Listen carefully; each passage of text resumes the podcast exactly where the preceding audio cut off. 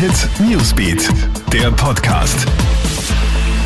Hey, ich bin Michaela Mayer und das ist ein Update für den Start in den Freitag. Weiterhin keinen Sieger gibt es bei der Präsidentschaftswahl in den USA. Alle Augen sind derzeit auf die Bundesstaaten Pennsylvania und Georgia gerichtet.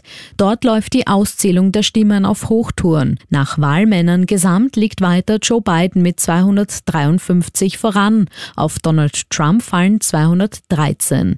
Das Rennen ist weiter offen, während Joe Biden zur Ruhe aufruft und bittet, das Ende der Auszählung abzuwarten, spricht Trump erneut von Wahlbetrug. Betrug. Mit legalen Stimmen würde er leicht gewinnen, so Trump. Er fordert einen Stopp der Auszählung und bekräftigt seinen Vorwurf, dass illegale Stimmen ausgezählt werden.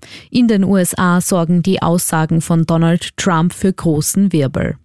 Gedenken an die Opfer des Terroranschlags. Hunderte Menschen haben sich am Abend in der Wiener Innenstadt versammelt mit einem Lichtermeer aus Kerzen. Egal ob Juden, Muslime oder Christen, Einheimische oder Zuwanderer, die Teilnehmer trauern gemeinsam in Form einer Gedenkkundgebung um die vier Todesopfer und 23 Teilschwerverletzten des Anschlags. Dabei wird eine klare Botschaft verkündet. Wien lässt sich niemals unterkriegen. Auch zahlreiche Politiker haben teilgenommen. Ottmar Karas, Birgit Hebein oder Pamela Rendi-Wagner waren etwa vor Ort. Und alle Bezirke Österreichs sind jetzt rot. Die letzten gelben und orangen Flecken auf der österreichischen Corona-Ampelkarte sind ab heute verschwunden.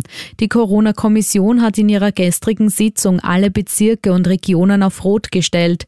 Damit ist überall im Land das Infektionsrisiko mit dem Coronavirus sehr hoch. Zuletzt wurde ja mit über 7400 Corona-Neuinfektionen innerhalb von 24 Stunden ein neuer Rekordwert aufgestellt. Alle News und Updates gibt's für dich immer im Kronehit Newsbeat und laufend online auf kronehit.at.